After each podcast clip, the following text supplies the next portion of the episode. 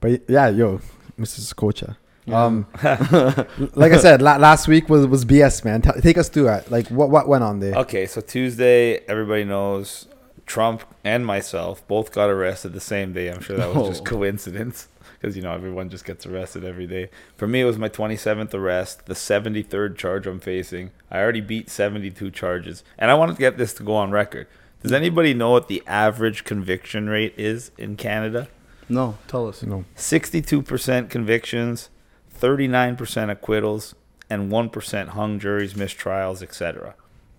So, in theory, I should have over 40 convictions from my 72 charges. I have zero. So, that means either one of two things. I'm the luckiest man in human history, or I'm being unfairly and illegally targeted by the government for a specific reason. Now, before, that reason was, oh, I was going against public health orders. I was spreading COVID misinformation. But now, I'm not talking about COVID at all. I'm not talking about mandates. I'm not talking about any of that. I'm talking about the simple problems that face the city, like waste, the housing crisis, etc., and how I believe we can fix them. Yet I'm still being treated like a terrorist and a criminal. So people need to ask why. Why would the government be doing this? Well, the answer is obvious. They're afraid of what I'm telling people. So pay attention to what I'm saying. Because if what I'm telling people is so so scary to the government that they got to arrest me when all I'm doing is running for mayor and running a normal campaign like everybody else, albeit much more efficiently, I might Yeah. say. but that's all I'm doing. We're not going doing anything out of the ordinary. We got lawn signs like everybody else. We're hosting campaign events like everybody else, but they're treating me like I'm some kind of freak. And, and let's also take note the media will not play any of our ads. We cannot advertise on the TV, the radio, the TTC, the bus, and there's a very good reason for this. The same reason why the media doesn't include us in the polls, or if they do talk about me, it'll be because I got arrested. The media, as we all know, takes government money. Yeah. Now the government says, "Oh, well, no, we don't really pay the media to produce their content. They choose whatever content they want." But the reality is, they pay wage subsidies to the biggest media companies. That means the government is literally paying their employees' salaries with our tax dollars, but at the same time pretending like they don't have a say in what those media co- Yeah. companies do. Like obviously those media companies align with the government. Like, They have wants. no choice, otherwise Yeah, yeah. they would be bankrupt. They, they cannot survive without government money. So, So, so, so what was it last week? They planted a story on you and they just caught you. Like they like, did the like- same thing that always happens. They get somebody to call the government that has a vested interest in keeping me quiet for a specific reason, usually personal interests for themselves, and they simply say that I threatened them. No proof needed. They just say I called. Chris called me on the phone and threatened him. Like imagine we got off this uh, this right now, Yep. and I just called nine one one and said you threatened me, and they said what's your proof? I go oh, I don't have any proof, but I'm telling you he threatened me. Imagine they would come and arrest you. Yeah, Do you crazy. That would your- never happen. But to me, it's already happened three times, four times if you include when the, Do you think it's somebody because of said I name? beat my wife. Do Huh? you think it's because of your name? Like uh, Obviously, it's this was a different purpose. This was mm. because I was about to expose somebody, and when someone's about to get exposed, in his mind, the best way to stop me from exposing him was a get me arrested and charged, and b he knew if I was charged with death threats, now I can't talk to him. So it's pretty hard to expose. what was the exposure? Ah, wouldn't you? Can we like to talk about it? Of course, yeah, yeah, we can talk about it. I'm not on a gag order. Or well, everybody knows that the first main debate that they televised to a wonder whopping like 5,000 viewers was at the Daily Bread Food Bank. The owner of the Daily Bread Food Bank was in contact with me because we were looking for a place to donate all the food that we got from our barbecue. We got all kinds of food. So I had already made a donation to the Daily Bread Food Bank in a, in a cash donation the day of the debate where they hadn't even invited me. Anyway, and so I was talking to the CEO, his name's Neil, and he said the biggest criticism that they received after was that they only invited the candidates that everyone saw on TV and they didn't give anybody else a chance. Well, I go, well, we could rectify that. We could just throw another debate. Just like you threw the first one, we could throw a second one. Yeah. And he liked the idea. So we ended up planning it with a couple other candidates. We even had a professional moderator become part of the Zoom meeting. Everything was set up. We started inviting the candidates. And then at the last second, after everything was ready to go, he got back to me and said, uh, Sorry, our board of directors said we don't have the resources to do this, which I knew was complete BS because all the candidates had agreed to donate a certain sum, which would have made it more than viable for anybody to do this event. So they just cut it off politically. So I got upset and I sent him a text message with these exact words I'm going to expose your corruption and bullshit. Thanks for being a piece of shit. Yeah. And, And- that was a threat. That that's what he tried to say was a threat. Jeez. And then he followed that up with a uh, a voice note that I sent him in relation to that, and it was very, it was obvious, it was very derogatory, and Yeah. I- You got I emo- don't- you're emotional I- in that I don't want right? to, no, but it wasn't a threat in any way. Huh. It was a joke, and the cops even told him that's not a threat either. It was, but it was derogatory and a sexual comment that I made towards him. Like obviously, it was a roasting comment. Yeah. So they, but the police said that's not a threat either. So then at that point, he didn't really know what to do, and he said, "Ah, well, he called me after that and said he was going to cut my head off." This is apparently, I'm just alleging this. This is what he Yeah, apparently everything's said. allegedly, right? Well, this is allegedly what he said. I said allegedly. there you go. if you really want to get technical, he allegedly said that I allegedly said that I was going to cut his head off and he's dead when I see him. A far cry from the actual proof he had that said I'm going to expose your corruption and bullshit. Of course, he didn't have any of this as evidence. This was just his word. And based on his word, not only did they arrest me and charge me, but they wanted to make sure I got held and had to get held until I saw a judge to go to bail. Anybody else wouldn't even have been charged in these circumstances unless there was some kind of evidence. Like if the text message I sent him said, "I'm going to kill you, eh, motherfucker," then they Yeah. then, then they would have grounds to Yeah. arrest me, and I wouldn't be able to say anything about it. But in this case, it didn't say that. So they shouldn't have arrested me. And if they even wanted to arrest me, at the very worst, I should have got a promise to appear, sign a paperwork saying I'm not going to talk to this this guy, and that's it. But no, they arrested me and they kept me from 5:30 in the morning when I held myself. Uh, uh, sorry, to when I surrendered myself to nine o'clock at night, and I had made bail at one o'clock in the afternoon.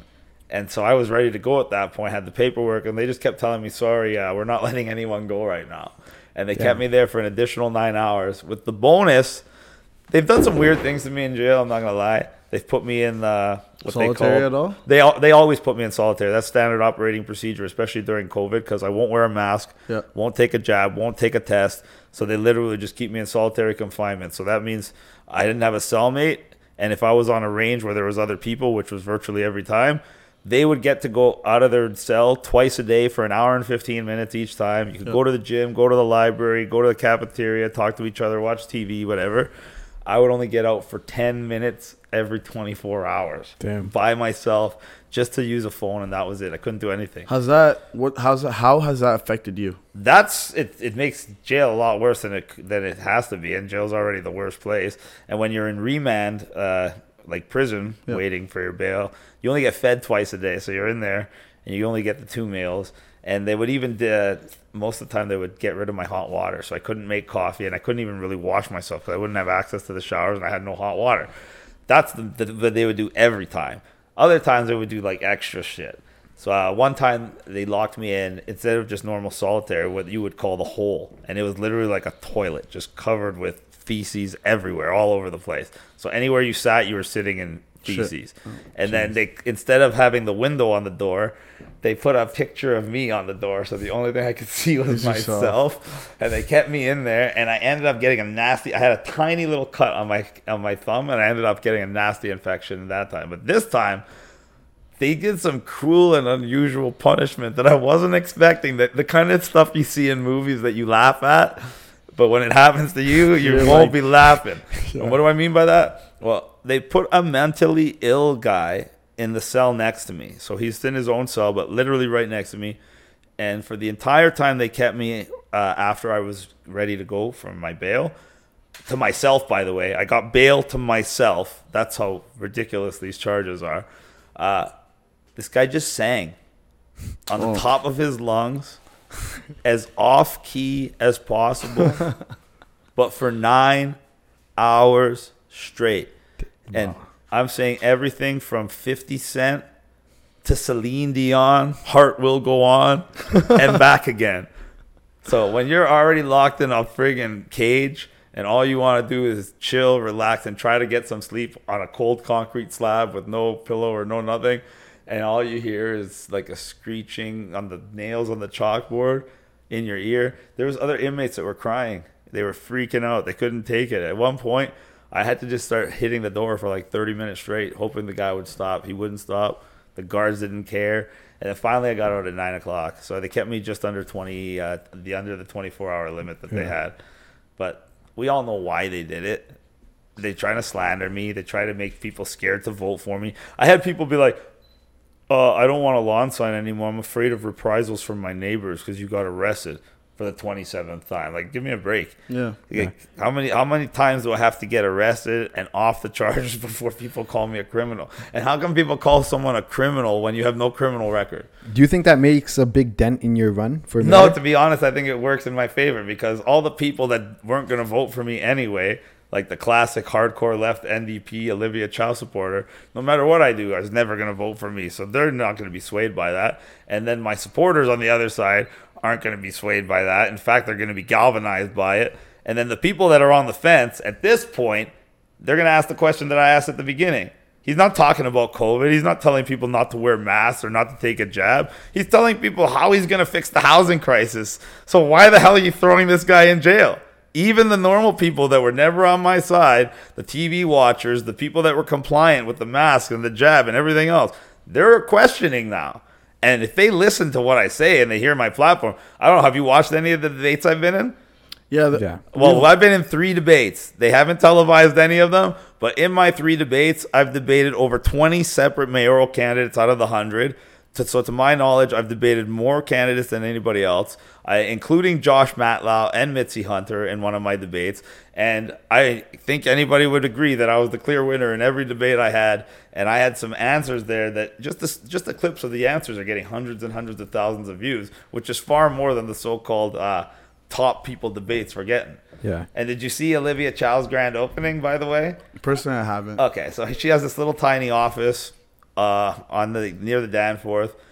No yard, no parking, no nothing. So she had her big grand opening, CP24, CTV News, CBC Global, all promoting this. She had about 40 people show up. This is the supposed front runner. Now there's me, the person who supposedly has no chance, no real support, completely blacklisted by the media. We had over 2,000 people show up to our barbecue.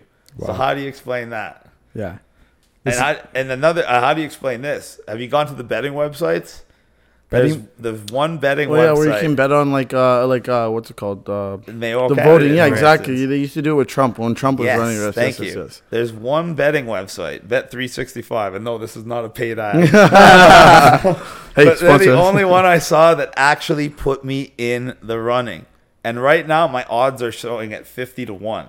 And that's like, everyone's like, oh, 50 to 1, that's shitty. But when there's over 100 candidates, almost 120 candidates, I should be over 100 to 1. But I'm already showing at 50 to 1. Yeah. Now, Olivia Chow is showing a 97% chance of victory. So that should tell anybody who knows anything about gambling that she really has no chance of winning. Because do you think that they're going to let her win if all the money's bet on her? Does the House ever lose in betting? no. Never. No. When Hillary Clinton was up against Donald Trump, it said she was a 99% chance of winning. And what happened? She lost. Does it discourage you in any way, like to see these numbers, or even to like who you're going against? Absolutely not. Well, I've seen numbers that are all pointing in our favor. For instance, in the 2022 election, which was a full election, all the counselor positions and everything had to be elected. So you expect a lot more votes than a by election where we're only voting just for the mayor, nothing else. Well, in the 2022 election, there was 1.6 million registered voters, and 110,000 voters voted in the early voting session. Now, in this by election, there's 1.9 million registered voters, or 300,000 newly registered voters on top of that. And we had 130,000 people vote in the early voting. So normally a by election has a fraction of the total votes of the normal election. In this case, we're on pace to have more votes in the by-election than we had in the normal election. Why though? What do you think the reason is? Do you think they're It trying to stop you? It's, you- I, it's either a combination of crazy interest in me Mm-hmm. uh, or voter fraud on their part. And I think it's going to be a combination of both. Mm. do you think voter honest. fraud, especially in Canada, is something that we have to worry about? A million percent. Voter fraud happens in every country, everywhere in the world. It's just a matter of how much they can skew the results. And in a federal election, both in the United States and Canada, it's a lot easier to rig the election because they have seats, they have the electoral college. In a municipal election, there's just everybody counts all the votes. So they can do things with the mail-in ballots, they can do things with the early voting, and they can they can do some tricks. So they can skew the results significantly. But we have an ace in the hole that nobody talks about. They're not counted in any polls, and everybody just counts them out. Are you gonna tell us about it? Yeah, sure. Sure. It's called the unregistered voter. People like me that have never voted in their life. And that represents the majority of the population.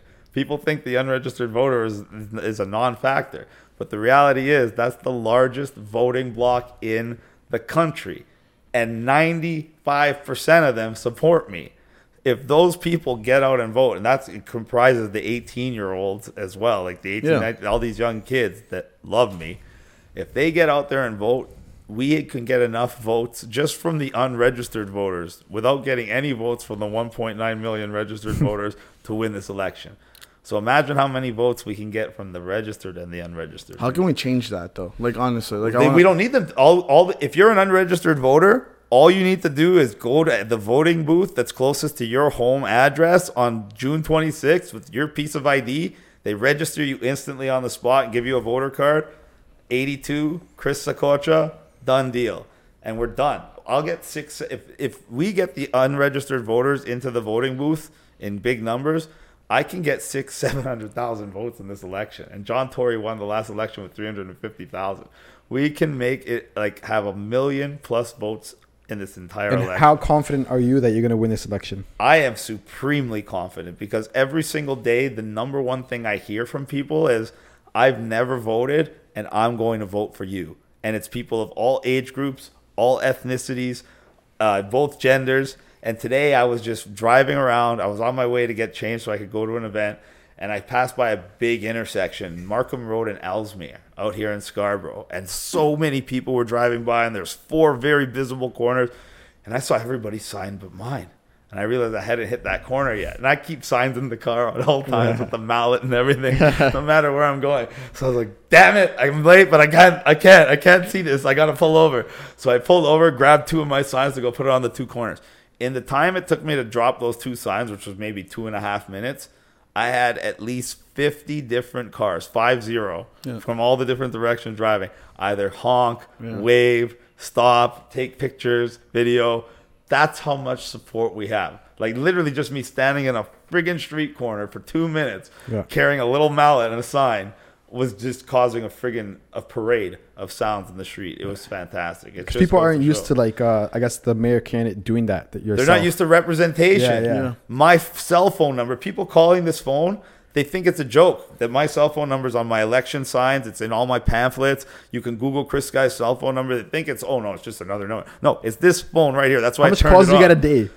You don't even want to know, bro. The day that I said, the, the other day I made a call out asking for paid positions for night sign watchers because they have a huge campaign to tear down my signs because that's the only form of advertising that they can't stop from me. 'Cause I print my own signs and we put them out Yeah, they can't do anything about so it. all they can do is tear them down, right? So they were doing just that in a very massive way, hundreds and hundreds a day in some cases.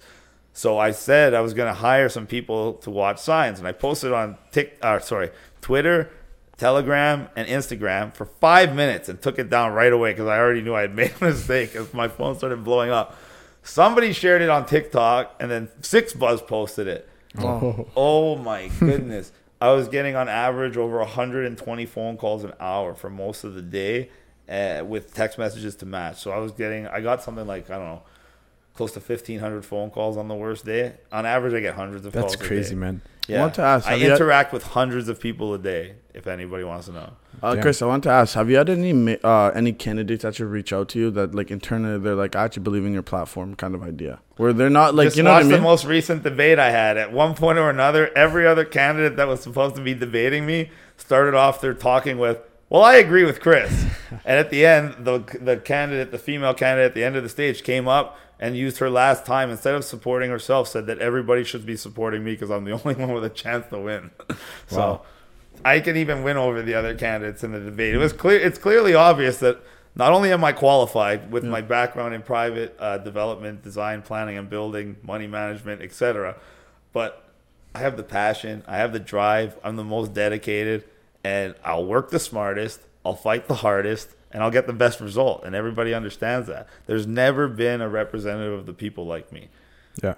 Do you see anyone that's not you that you could see take the position? Like, Absolutely not. No, no one, right? No, I see a lot of people that I could work with that would work well in my and have parts in my administration. But as the the head, of, as the leader, as someone that needs to take this city and totally transform it from what it was to what it should be, you need someone like me that's going to be able to shake things up in a big way.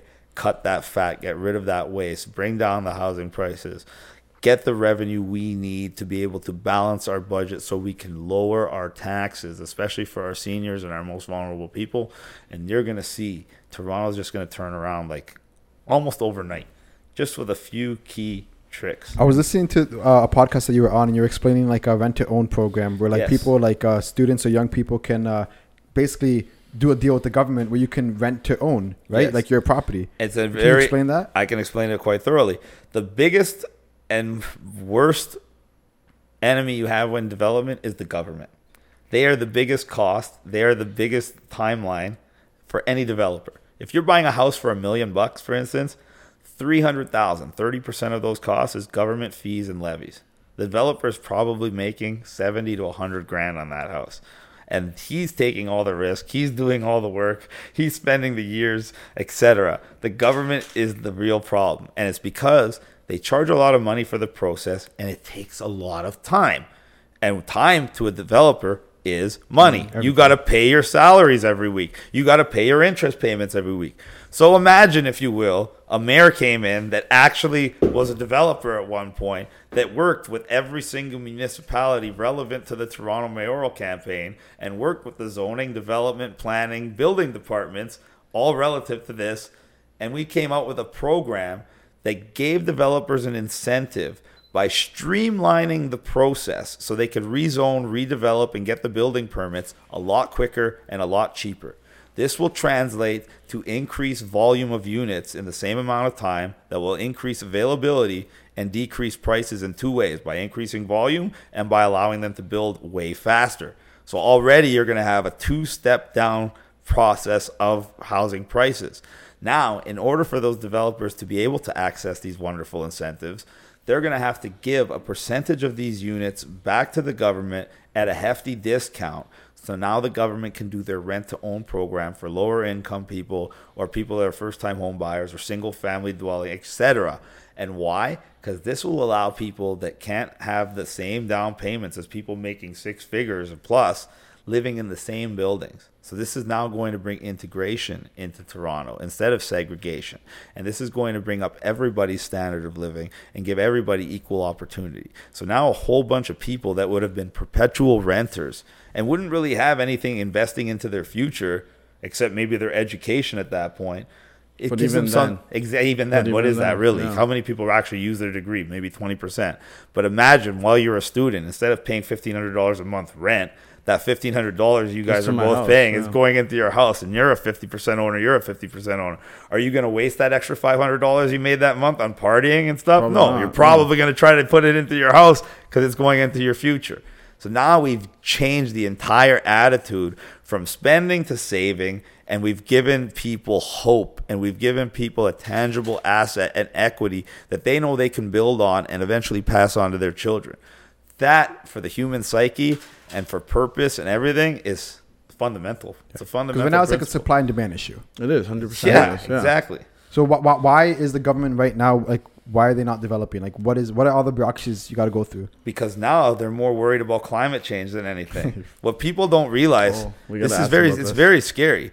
Uh, everyone heard in 2020 we were in a COVID emergency. Yeah, I don't need to tell everybody that. Yeah. But what everybody didn't know that was in 2019 They quietly declared a climate change emergency. And we finally got had it happen. And we've been in a climate change emergency technically since 2019, according to the government.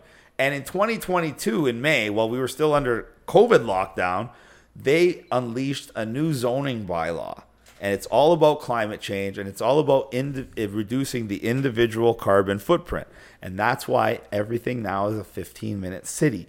And if you saw some of the videos I've been posting on Instagram and other social media, I'm going around the city and we're finding these big City of Toronto rezoning uh, things. And it's showing the new bylaw, the new climate change emergency bylaw. And under the new bylaw, they're building everything 15 minute city style. So, what does that mean? It means you're going to get this big building with hundreds and hundreds of residences at the top, commercial and retail at the bottom. Now, here's the problem they want you to live upstairs, work downstairs, go to the gym in the same building, go to the Starbucks, get your groceries, virtually everything in the same building. So you never need to leave your building. So convenient. Oh, there's someone that goes to jail a lot. It sounds a lot like jail, mm. and nothing's as convenient as jail because you never have to go anywhere and mm. everything you need is provided for you. And if you want to go somewhere, you have your car, right? Oh, no. In a 15 minute city, 75% of private vehicle traffic needs to be reduced. That means three out of four people are no longer going to have a car. Well, how are they going to stop you from owning a car? Very simple. That building you're living in has 500 residences no and then hundreds of retail and commercial spaces, but it only has 200 parking for cars and a thousand parking for bikes. so what are you going to have? A car or a bike? Answer is you're going to have a bike, bike. Yeah. and that's what they want. Why do they want you in a bike rather than a car? Very simple. In a bike, you can go what 5, 10, 15 kilometers. In a car, you can travel literally across the continent.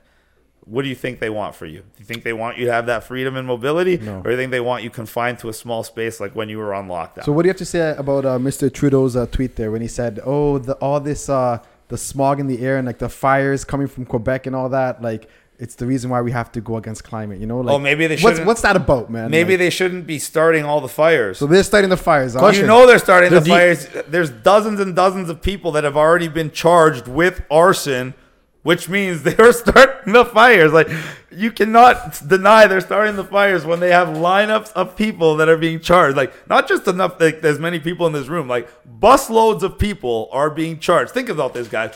Think about busloads of people, of school children, but not school children, of arsonists starting fires all around the country at the same time.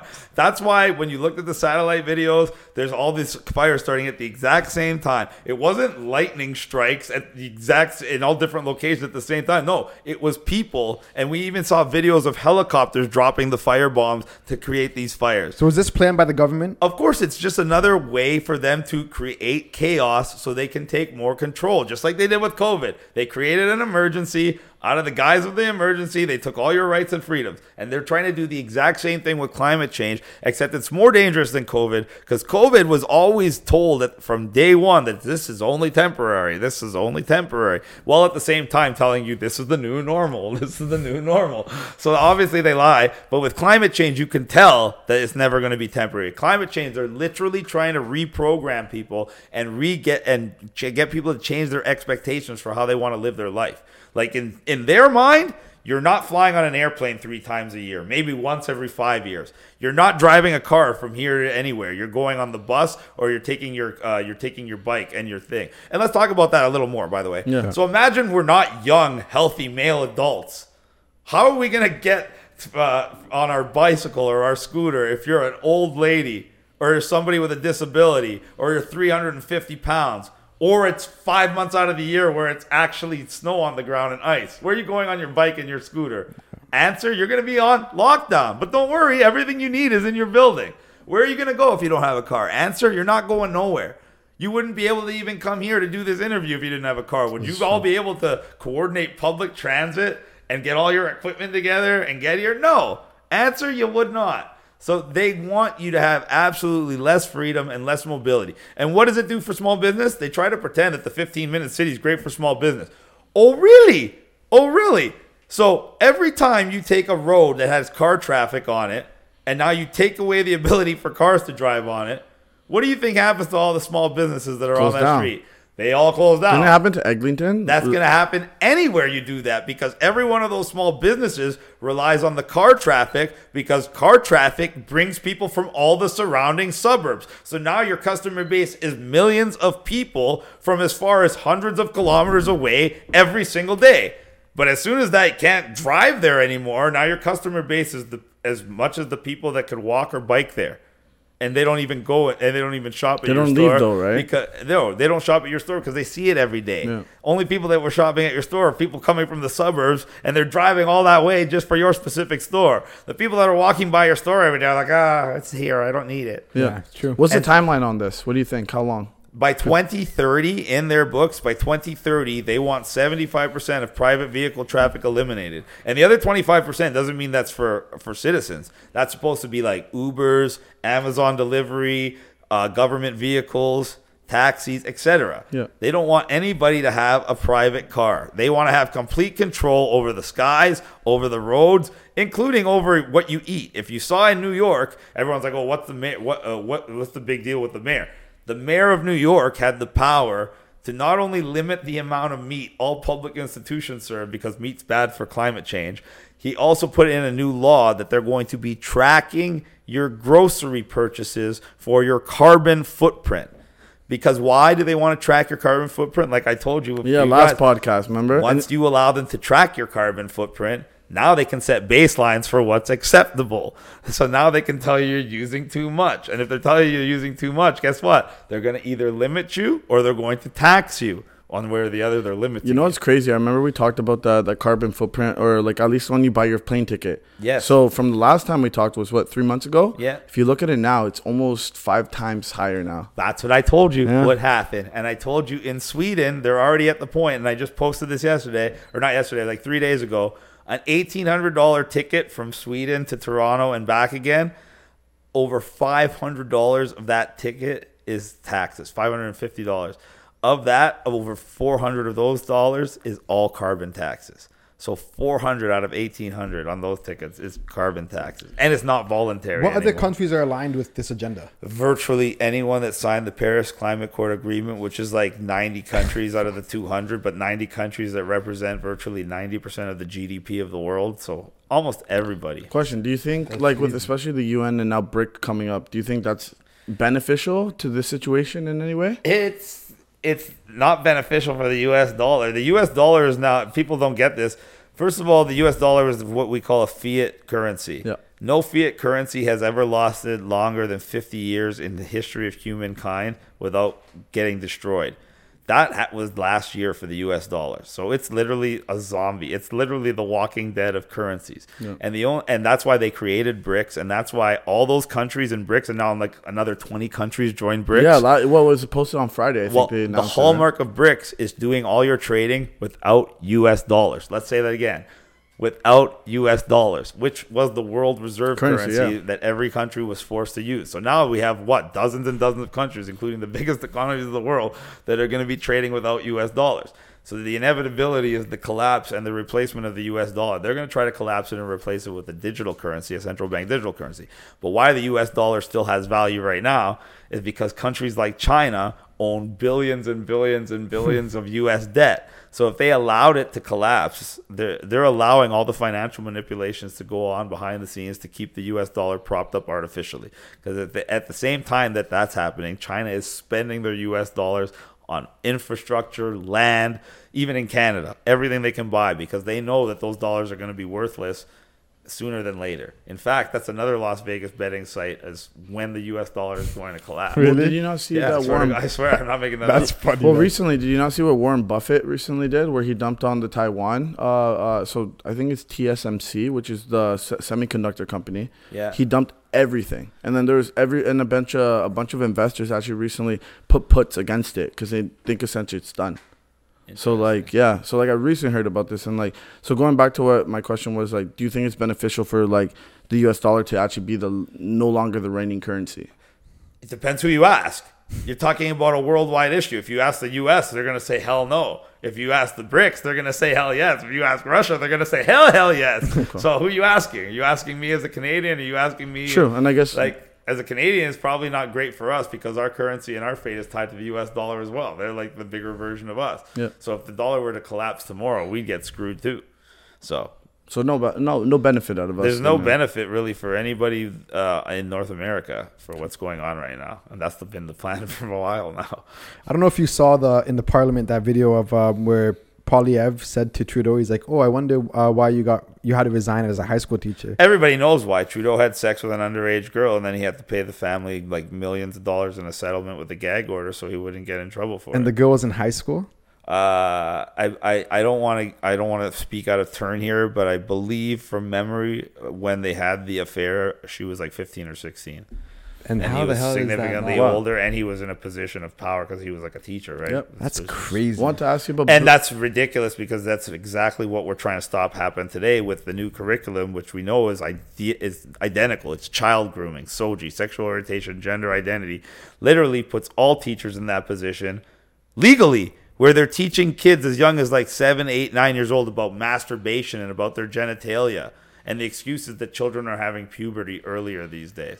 Mm, It's really gross. So we should. how do you balance like I guess like um because you need I guess that population to vote for you as well, right? So Well, the there a- LGBT community are firmly in alignment with what I'm talking about. They don't want to sexualize children. Why does an eight year old need to know about LGBT? LGBT has to do with sexuality. An eight year old doesn't understand what sexuality is. When they see a transgender running around in a dress, they think they're just playing dress up. They don't understand that that transgender is trying to be a sexy female and trying to be provocative. They don't understand any of that. Meanwhile, uh, if a kid, ca- if an eight-year-old child goes to their parents, I want to eat candy canes and ice cream for breakfast. You're going to be a bad parent if you give your kid candy canes and ice cream for breakfast. But if your eight-year-old child says, I want puberty blockers and to chop off my penis, you're a bad parent if you don't let them have puberty blockers and chop off their penis. and what's the incentive behind that? It's very simple. It makes the state the number one influence in the child's life, not the parent.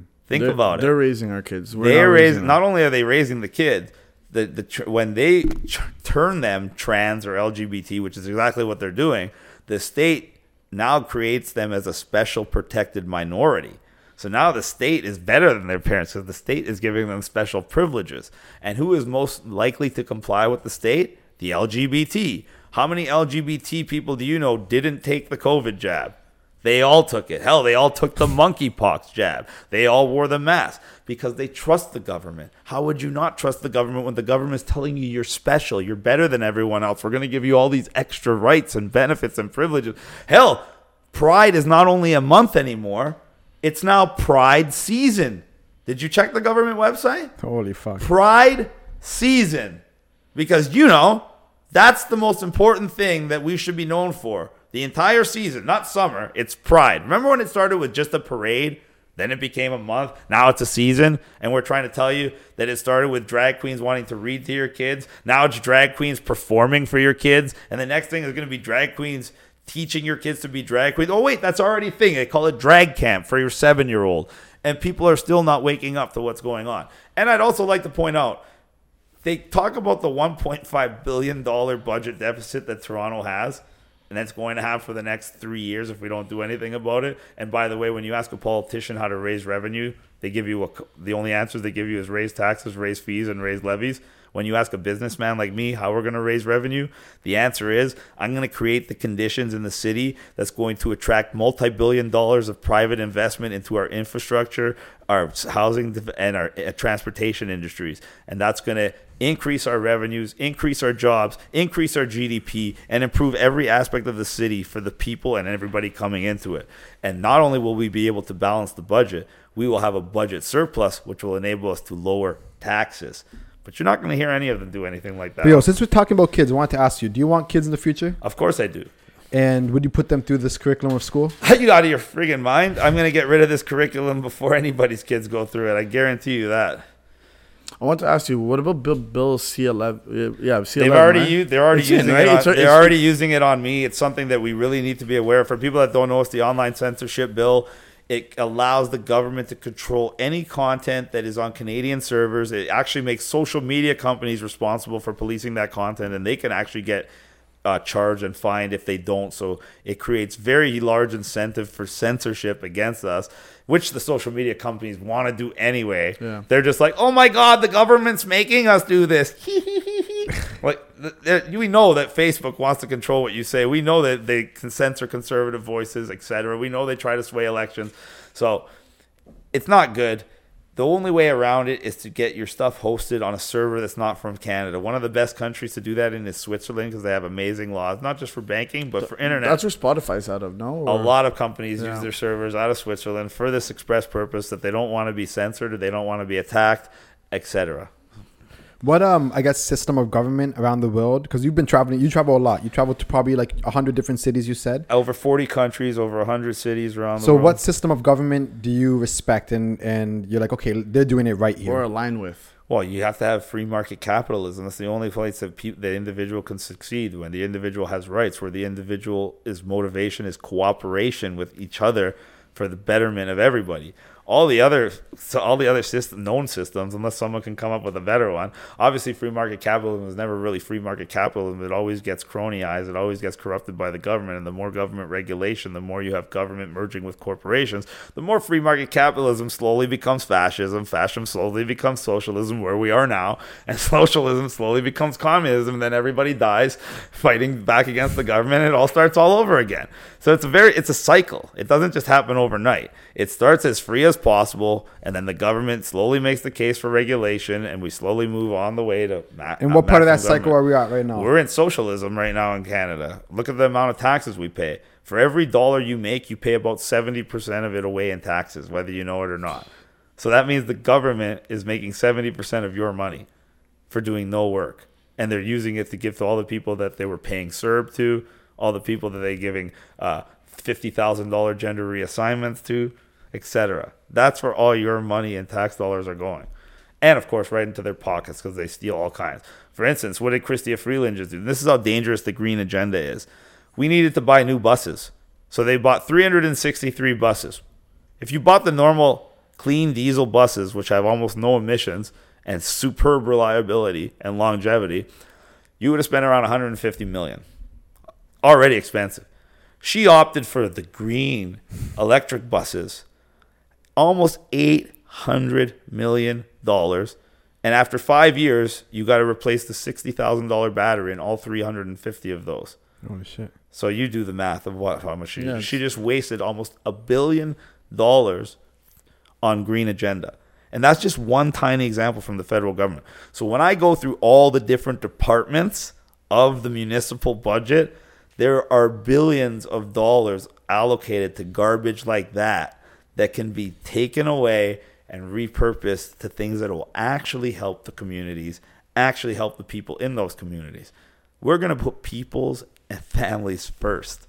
While the government's been putting themselves first. That's the biggest. That's the biggest difference between Is the government doing anything right, you think, in your eyes? Anyway? Oh yeah, they're giving themselves a lot more money and a lot more power.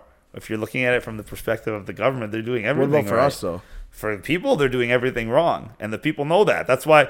Why do you think the largest voting majority are the people that aren't registered and aren't voting? Because they look at the candidates and say, "Why the hell would I get off my couch and vote for this person? They're not going to make my life any better." So I'm going to waste my time. Or, in fact, I'm going to be aiding and abetting a criminal. That's how most people think, because that's the logical way to think. Why am I going to vote for evil? And everybody else says, "Oh, if you don't vote, you don't have a, you don't have a, you, you can't complain." Meanwhile, they also acknowledge that all the candidates are hand selected, and every candidate is evil. So they're just trying to vote for their lessest of evil.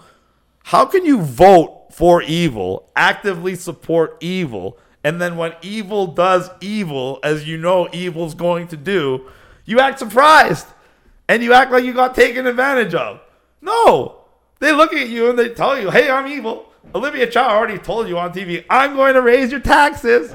Now people are going to vote for her, and then she raised the taxes. Everyone's going to complain. It's like, but she literally just told you on TV that she's going to do that. And Olivia Chow's the front runner right now. Yeah, sure she is. So what? So so yeah, even too, right? Because she's at the top of the poll, they, s- as you said, allegedly. course. Allegedly, Yeah, right? but how do they do those polls? Who do they ask? the government, They, right? who, who does the government have? How do, they say random. You don't think they know who they're asking, which voting sector Hmm. they're asking, which streets, etc. Of course they do. They know exactly who they're asking, and they can hand select it to make sure they get whatever results they want. And, and it's pretty easy to make sure I uh, I don't do well in the poll. You just simply don't include me in it. Question: Do you think even if you did win by numbers, you think Not if, when I no? win. So then this by is kind of- numbers, I'm yeah. gonna win by a lot of So numbers. the, well, this is my question. Let's say you actually do win by numbers. Do you think they would actually orchestrate it where you don't win? Where even if your numbers run correctly, more than likely is I win and they try to kill me. That's probably more likely because I think we're gonna get so many votes. They're literally not gonna be able to keep the lid on this. They're already scrambling as it is. Why do you think they arrested me? You think they wanted to give me that publicity? Hell no. That was the worst thing they could have did for themselves. They were desperate. Desperate times call for desperate measures, and they're getting more desperate every day, and they're getting less options every day, and the picture's becoming clearer every day who the real front runner is. Why do you think they don't want me in the debates? Because I would literally eviscerate those people worse than I've done to everyone else in all the other debates. When you say they, who's like they? We're talking about the people they show on TV. Because if they're shown on TV, that means just like the TV itself, they're also controlled by the government. And we know that. Olivia Chow, NDP. Ana Bailão, Liberal. Anthony Furey, Conservative, and backed by the World Economic Forum.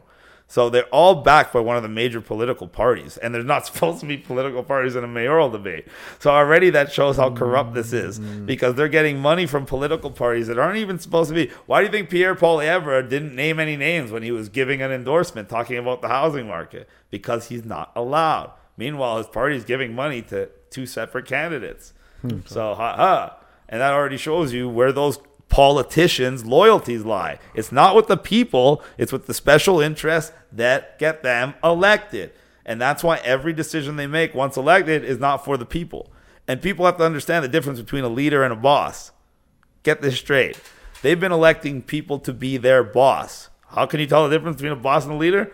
A boss will sit in their little cushy office on their thousands of dollar chair and bark orders at you. A boss will not get on the front lines. The boss will not get their hands dirty, and a boss has no problem telling you to do something they wouldn't do themselves. A leader shows like putting a mask on, or taking a jab, or closing mm. your business, or all the things they told us to do the last three years that they exempted themselves from. Why? Because they don't feel that they're on the same level as you. They're your boss. You're their slave. So they get to make the rules. You follow the rules, and they don't need to follow the rules. They showed you. That's their attitude. I'm not saying this. This is not an opinion. This is a fact.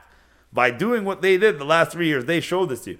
I'm a leader. I'm out there on the front lines. I'm out there at 3 a.m. hammering in my own lawn signs. Why? Because I will never ask somebody to do the things that I would not do myself. And plus, I want people to see me do that. You think Olivia Chow or Josh Matlow are going to be out there hammering their own signs? Absolutely not. You think they give out their cell phone number like I do on all my election stuff, getting thousands of phone calls a day and talking to hundreds of people a day? Absolutely not. There's a reason why. A, they don't care, number one. And B, if people did call and ask questions, they wouldn't be able to answer them because they don't know what the hell they're talking about. People say I'm not qualified because I haven't been in politics. That makes me far more qualified because I haven't been corrupted. I owe no favors. I have no special interests that back me. And I haven't been living off the public tits for the last 40 years like Olivia Chow. And my background is in business that shows I know how to be successful managing money, people, and resources, which is exactly what a mayor has to do. Meanwhile, what is Olivia Chow's background? She's an artist with an art degree. And the only job she ever had was a sculptor. And the only reason she ever got elected to anything was because her husband was one of the most famous politicians in the country. And so a sculptor became a school board trustee, which is a glorified parent teacher meeting position. And then she got elected to the House of Commons, where she literally did absolutely nothing. And now all of a sudden, she's qualified to run one of the most complex and powerful and expensive cities in North America and the largest in Canada. Give me a break. Yeah. Have you spoken to her or had any communication? Are you out of your mind? She was supposed to be at the first debate. The first debate I did was at the Tropicana place. It's for black, the Black Community Center. Yeah. And Ana Bailão, uh, uh, Brad Bradford, and Olivia Chow were all scheduled to be there. They all confirmed the day of.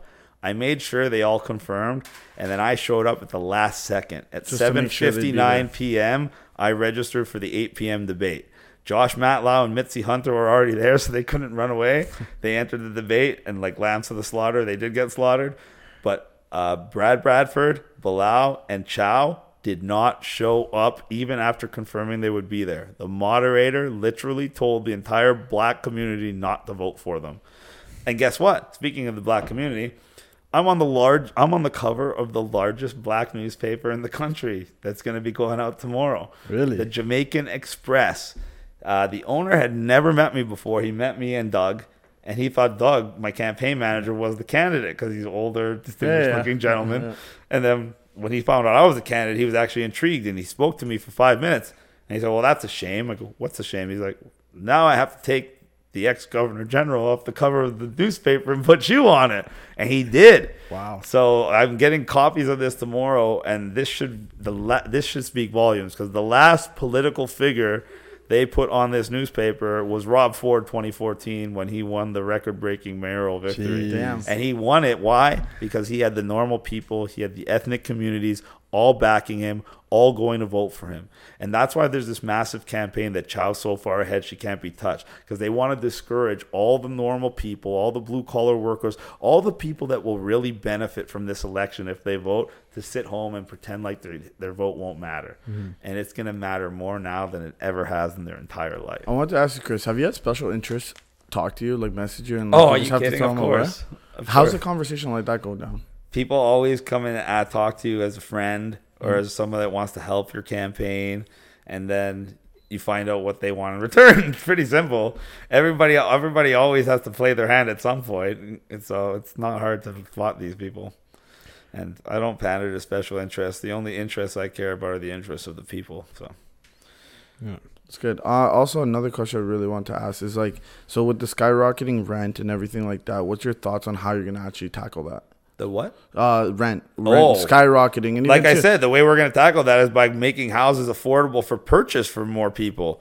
And by making all these new units available, some will obviously be rental properties, so there's going to be much more availability. That's inevitably going to bring rent down. I wouldn't mind looking at the foreign buyers tax for people that are it? buying investment properties. Like if a guy is coming here from China and he's going to school at UFT and he buys a and he buys a condo and he's living there, he shouldn't pay no taxes. Yeah, makes sense. But if there's some Chinese oligarch or Russian oligarch that needs to launder a hundred million dollars before he pays it in taxes, so he buys thirty percent of the units in a building and they're just sitting there, then that guy should be paying exuberant amount of taxes, and that should be going to our city and helping our people. And I don't think anybody would disagree with that, and it would stop it would stop uh, the foreign speculation, which is one of the reasons that uh, our housing costs are going up so much. The secondary reason, besides government. One thing I heard is uh, your six uh, point Bitcoin system. Okay. Can you explain that? Yeah. Yes. see what's okay. going on so we there? came. I have a. I have like a Bitcoin advisory team, and the reason we have a Bitcoin advisory team is because, and if you remember, uh, three months ago when I was talking about this, it was still a conspiracy theory, the central bank digital currency, and now just a few weeks ago, what did they, They announce? announced it. We're bringing out a central bank digital currency. Surprise, surprise! I was right again. I'm not crazy. Alex Jones over Yeah. here, eh? the Canadian Alex Jones. And then so we want people to understand how dangerous the central bank digital currency is and how it inevitably leads to a the end of cash and a complete government control over your entire life when combined with a digital identity. So the best model we came up with to actually get the public on board and get the public ready to combat this was I got the example from Nigeria. Uh, Nigeria, that nobody realizes this, but about 11% of the Nigerian population uses crypto, especially Bitcoin, for transactions. One out of 10 people. It's crazy. One of the highest amounts of crypto usage in the world. So the powers that be thought this would be a great country for them to, eh, to do the central bank digital currency because everybody already knows how to use it. They'll adopt it real quick. the exact opposite happened. As soon as people understand what a Bitcoin and cryptocurrency is and understand what a central bank digital currency is, they'll never use a central bank digital coin when they can use a crypto coin that's private, anonymous, and not controlled by the government. It's just common sense. So when they adopted the central bank digital currency in Nigeria, which I believe is the 12th country in the world to officially do so, uh, only one out of 300 people used it. So what did the government do to try to incentivize the use? They banned how much money you could take out in cash per week, even for businesses, to a few hundred dollars. Why? And if you took out more, they would tax you between 10 and 20% of all the money you took out to try to force you to use the central bank digital currency so then they could then eliminate cash altogether like see how easy it was for them to uh, to limit how much you could take out or even tax you for trying to take out your own money Yeah. imagine you wanted to take out $200 from your bank account and every time you did that they were going to charge you 40 bucks You're not gonna do it. Even to like a, what I found, no one carries cash anymore. If you actually think about it, That's right. and That's No they one want. They want cash. people to hate cash because they want to get rid of cash. Cash is anonymous, and cash can't be controlled. Cash can't be turned off. Cash can't be banned, etc. So they want you on the central bank digital currency at all costs. Thankfully, Nigeria kind of revolted and they and they changed it. So now you can still take out like fifteen thousand dollars a week or something without any taxes. But we already know what their plan is. We already know the inevitability. So the moral of the story is it starts with educating the public on how to use cryptocurrency. Because once they know especially how to use a how to use bitcoin they'll never want to use a central bank digital currency. So that's why we came up with the set the six point plan and number one point of the plan is to educate the public on how it works. The number two point of the plan is to foster a very strong stance against the central bank digital currency from all aspects of the public in all sectors. Number three is to start bringing in a municipal adoption of Bitcoin for payments. Imagine you could pay your taxes, fees, levies through the government with Bitcoin. When you could do that, people would start getting much more comfortable to use it. Step four would be to do the same thing, but now with private businesses. So imagine you go to bars and nightclubs, and now you can tip waitresses and pay your bills in Bitcoin. Why wouldn't they want to do that when Visa and all these companies are charging them like 2% a transaction? You could keep all your money and you can report whatever you want to the government at that point because it's all anonymous. So there's lots of benefits. So you're going to have a grassroots movement of all these businesses wanting to jump on board because they're going to save money and they're going to be more versatile with their reporting to the government. So it's going to be adopted. And then the next phase would be to introduce government stakeholding options and other ways for people to invest in government crypto stuff that would enable even widespread use. And the final plan is to create the infrastructure to do this on an international level. So now we've created a system where we've basically stopped central bank digital currencies around the entire world. And company, countries like Ecuador are leading the charge in this. Uh, the president there has uh, got a stance pretty much exactly like mine against central bank digital currency, teaching the public about Bitcoin. So this is a strategy that works, and it's not hard. Like even older people want to learn, and we we host workshops, and we have professionals that really know this uh, this realm, teach people exactly how to use it, understand it, etc.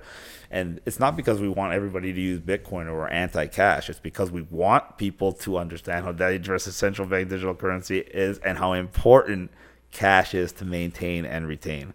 There you go. So just to clarify, I guess to the audience, like what exactly did the government announce about their their currency? Well, they want to create a central bank digital currency, and they say it's going to be just for bank to bank transactions. And it's so amazing because it's instantaneous. So is a wire transfer. It's so amazing because it's convenient. It's not. It's just a way for them to get you used to the idea that every single transaction you make has to be tracked, traced, controlled, approved, and completely taxed by the government. When this system goes through, if it went through, you wouldn't even be able to sell your shoes on eBay or Kijiji without the government knowing about it, the government having to give you permission to do it, and the government taking their cut out of it. yeah. If they, if they're not eating, they're not they're not happy. And at the the Exactly. day, And right? we all know how the government operates. So which crypto is it? Just Bitcoin or is it we like wanted, Ethereum? we're, we're, or? con- we're, con- we're, this plan focuses merely on Bitcoin for two reasons. It's the only one that has the actual stakeholder value that's strong enough, and the only one with the widespread international adoption. Now, a lot of people are going to come and forward and promote their own favorite coin or privacy coin and state the reasons why it has superiority in this regard or this regard. And in a lot of cases, I agree with them. But when you weigh the situation as a whole and you need people to focus on one, Bitcoin is so much further ahead than all the others in the areas that matter most. That's why we're focusing on that. Do you think Bitcoin is gonna be the way we like get out of this issue? It's not going to be the only way, but it's going to be one way by, not just not not by people using it, by people knowing what it is and knowing how to use it. We don't necessarily need everyone to use it. We just need to know everybody to know what it is, how to use it, how, and how how dangerous the central bank. So would the end goal be like the public have fifty percent of the power compared to the government? Because right now it seems like the government has a the lot end more goal, power. The end goal should be the f- people having far more power than the government. The whole reason the government exists is to make life good for the majority of the people. That's why government, the Constitution, for instance, was a, a document designed specifically to limit the size and scope and power of the government. Yeah. But we it- don't have that here in Canada. We right? have a Charter of Rights, which is But basically wiping bullshit, our. no? You could wipe our ass with it because, as we hmm. saw, as soon as the government says your rights don't matter, they don't matter. They all they have to do is declare an emergency. In the U.S., the Constitution doesn't allow the government to declare that kind of emergency and then run roughshod over your rights, and that's why they have a much better document than we have, and that's why everybody tries to crap on the U.S. in uh, in pop culture because that's the most freest and most successful country in the world. No other country has ever created the kind of GDP that the U.S. has, or the kind of power and success that the U.S. has, and it's because they have that base of freedom. And even too, what the country's only been around like 60, 70 years. They haven't been around that Who? long. Uh, U.S. Like as like a- actual a free country. 60, 60, the 1700s is when they came a country, but Okay. okay. Well, like no, when I said that is because like it's from what I heard is like the country itself as a freedom with itself actually is like uh going back to what you're saying where they run how they do it. They said 60, 70 years, and that's why it's already decayed so quick. I don't know what you mean by that. you, know, you, gotta, you gotta explain that. So like I don't know, it's, it's from a podcast. So essentially, it's like the issue with the U.S. was once everything kind of settled itself out, right? The last 50 years, they say that it actually developed itself. It went really rampant. They made all this money, and it went really well. But then now you look at the U.S. Now, it's no longer where it used to be. The reason that all the stuff exploded, the growth exploded in the last 50 years is because in the 1960s, the US dollar was pegged to silver. One ounce of silver was one dollar. And when you had a one dollar bill, it said silver certificate on it. So you could trade that one dollar for uh, as a silver certificate for one ounce of silver. Then, once they killed JFK and the Federal Reserve opened up and they made the new $1 bill and it looks almost identical, but at the top, instead of saying silver certificate, it says Federal Reserve note. And on the back, they put the pyramid with the little ovo noro seclorum, which means in Latin, a new world order. Yes, it's on the back of your $1 bill now. Now, all of a sudden, your dollars were no longer attached to silver. And now banks were allowed to start printing money based on the amount of gold they held as a fraction. So what happened? They started creating massive amounts of debt and loaning out a lot of money. So all kinds of development happened. But during that time, we also had something else happen called inflation.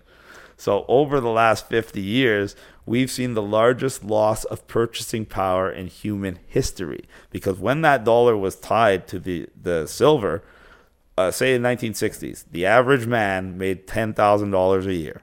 The average house cost $30,000. So a man in 3 years could buy an entire house with no down payment, buy the house, no mortgage, free and clear. A man could save up, buy two cars, one for him, one for his wife. The wife could stay home, raise the kid. The man could work his job, feed two kids, have a house paid for, have two cars paid for. That's why they called it the American dream. As soon as the Federal Reserve took over and started printing Federal Reserve notes instead of silver certificates and printing trillions of them, each dollar became worth less. And now, if you look, how much is one dollar for a, how much is one ounce of silver? It's over twenty dollars US. And so you look at the price of a house. That same that same guy that was making ten grand a year in 1960 to buy a house that's 30 grand is making 30 grand a year now. Congratulations, you're making triple. But how much does that house cost? That thirty thousand dollar house Is is now like six, seven hundred thousand dollars. So instead of three years salary, it's like seventeen years salary. So instead of buying the house, now you're struggling to save up a down payment for a mortgage. And instead of buying a car, you're leasing a car. And now your wife has to go to work because you can't even make ends meet without. That's what they've done to us over the last few decades. And now they realize that it's gotten to the point where the gig is up. So now they're trying to convince you that the only way we can live and survive is if every one of us gets used to a far lower standard of living. That's why they want to take away your car. That's why they want you to live in a tiny little building in like a 300 square foot condo and never leave. That's why they want you to ride a bike, even though that five months out of the year you won't even be able to use it. This is what it's all about. So I hope people understand that. And once you become mayor, you think that that's uh, the first big move to change all this. Well, the the thing with the currency is pretty hard to change. I could I could I could create the conditions to slow down the inflation, but at a municipal level, that's something you have to do at a federal level. It's very easy to do at a federal level. If I tell people how to do it on this podcast, they'll probably kill me like JFK or Lincoln, because the reason those people got killed is because they went against the bankers. Lincoln didn't take a loan for the Civil War. Instead, he used the power of the U.S. Treasury to create what they called greenbacks, interest free money. And it worked so well, he was going to expand the program, not just for the war, but to fund the entire U.S. government. So they hired someone to go and put a bullet in his head. JFK tried to stop what I just said with the silver thing. He created Executive Order 1110, which allowed silver to be legal tender again. So now people would have the choice of using a silver certificate from the US Federal Reserve, which is basically toilet paper they could wipe their ass with, or a $1 silver coin, which over time the people would know was going to increase in value significantly, while their silver, uh, their US Federal Reserve note $1 bill is going to decrease in value. So what would you rather hold?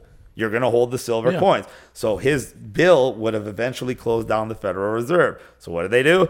Bang! They put a fucking bullet in his head. So I'll tell you how we can do it in Canada. Please don't put a bullet in my head because I don't have the power to get it done if I wanted to. But even a 12 year old girl made a video telling you this. The Bank of Canada has the power to create our money interest free. But why don't they? They, and why don't they? Because they'd rather spend as much as possible, create as much debt as possible, because that's how all the politicians make money. Because the bankers give them kickbacks, and the more debt that they create, and imagine how much debt they created with the pandemic. We're talking like an extra five, six, seven hundred billion in just a few years. That's like creating debt on your credit card. What happens if you have a cre- an unlimited like you had American Express Black Card, but you put 500 billion on it? What's gonna you're gonna have a pretty big interest payment. The credit card company and the banks are gonna be very happy, and you're not gonna care because you're the government. You're not paying the credit card bill. Who's paying it? Us. We are. So what do they do? They just take more money out of our pockets. And that's what it's. And that's what's going on. There you go. So now you learned about the banking systems.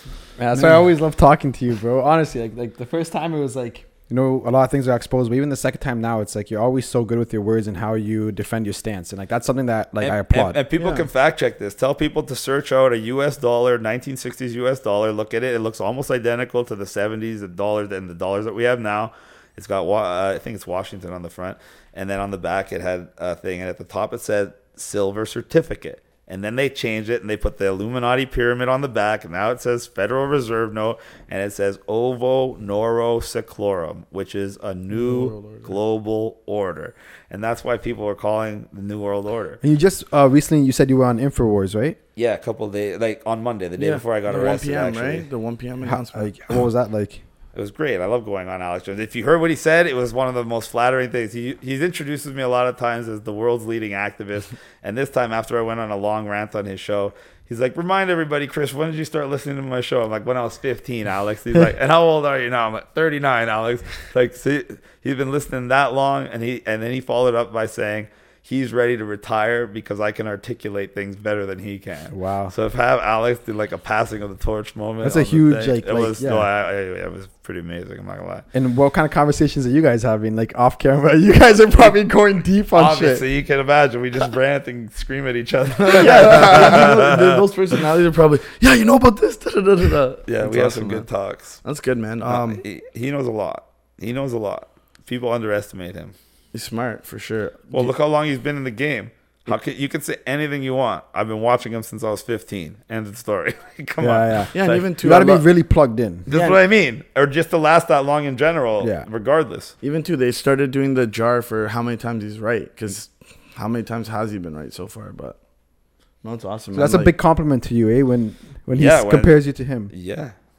When he said I was like, when I can articulate things better than him, that was a huge compliment. And I guess he's right because he ran, he gets a little bit he gets, he, he gets a little bit angry. I get angry too. Don't get me wrong. But his anger comes out more than mine.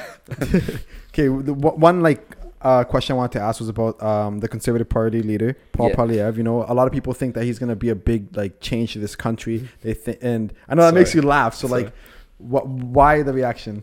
Well, he's gonna be Justin Trudeau 2.0. Sorry, he's gonna get elected, guaranteed.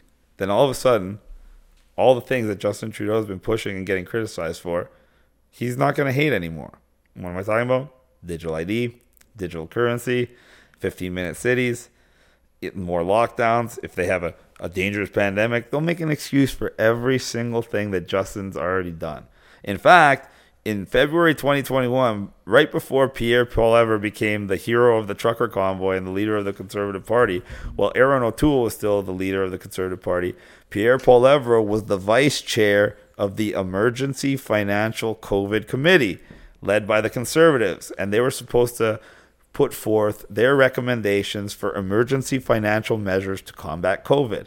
And as the vice chair of this committee, guess what his first two recommendations were? And this was February 2021, ladies and gentlemen.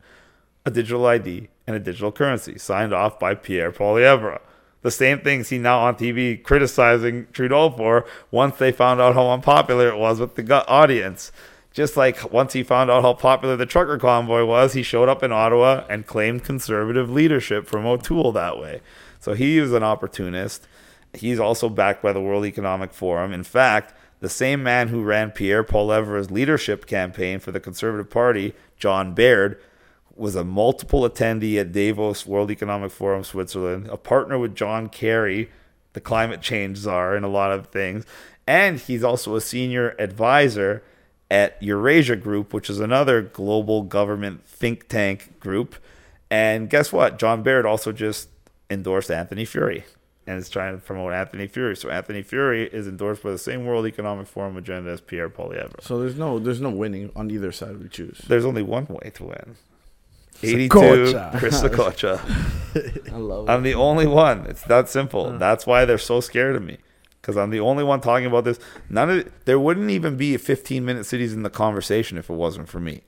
Even the Toronto Star trolled us. There's a Toronto Star article. You can look it up right now. The title of the article is 15 minute cities will drastically change Torontonians' lives and should be the number one topic of this election, but nobody's going to talk about it. Wow. That's the literal headline. And I made the video wi- right before I came down here to run that got over like 2 million views talking about how dangerous 15 minute cities are. And now they are a topic in every mayoral debate. And now people understand what they are. And now people are vehemently against them. And that's why the government doesn't like me because what do I do? I shine a light on all the things that they want to do to us.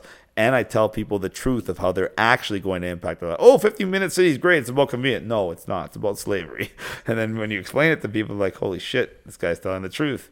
Because the government can't explain how I'm wrong. They just say, oh, don't listen to him. He's a criminal. Or don't listen to him. He's this. But when I say, okay, but they did listen to me. So how about you explain what's wrong about what I said? They can't do that because nothing I say is wrong. Well, I mean, damn, man. When you become mayor, we, we better go to a Raptors game or a Leafs game. you know what I mean? Because I like I do think you you know you will become mayor. I think said I am Like, I was talking to the to the um, who was it? Your uh, Doug, your Your your campaign uh, manager. campaign, Campaign manager, manager. and he was confident in the numbers too. He's like he's like we're gonna win. We're gonna fucking win. The amount of support we get, like I could walk into a gas station. If there's 10 people in the gas station, at least six people will come and talk to me.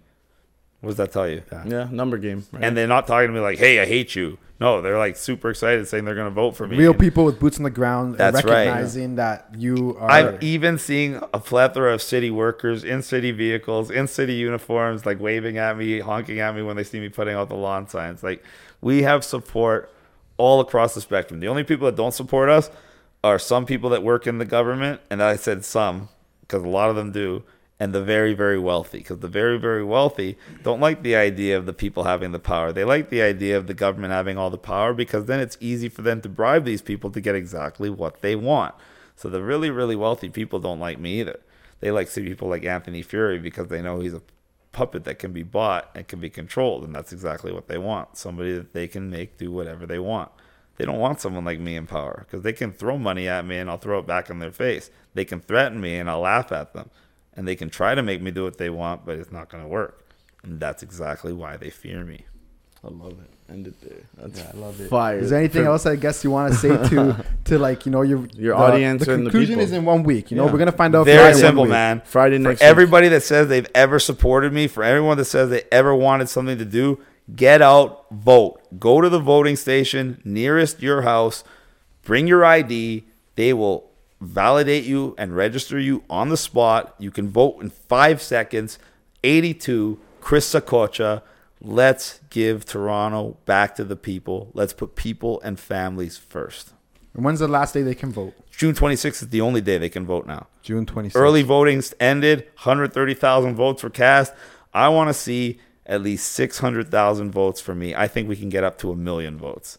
That's pushing it. That's like the high end. Low end's 500,000 for me. If I get under 500,000, I'll be very disappointed in everybody. All right, Chris Saccoccia. Honestly, brother, thank you so much for your time. It's my Yeah. pleasure. That was a lovely conversation. Thank you, man. Cheers. Make sure you like, comment, and subscribe, and Man. you don't want to miss this episode. Yeah. Peace. Peace.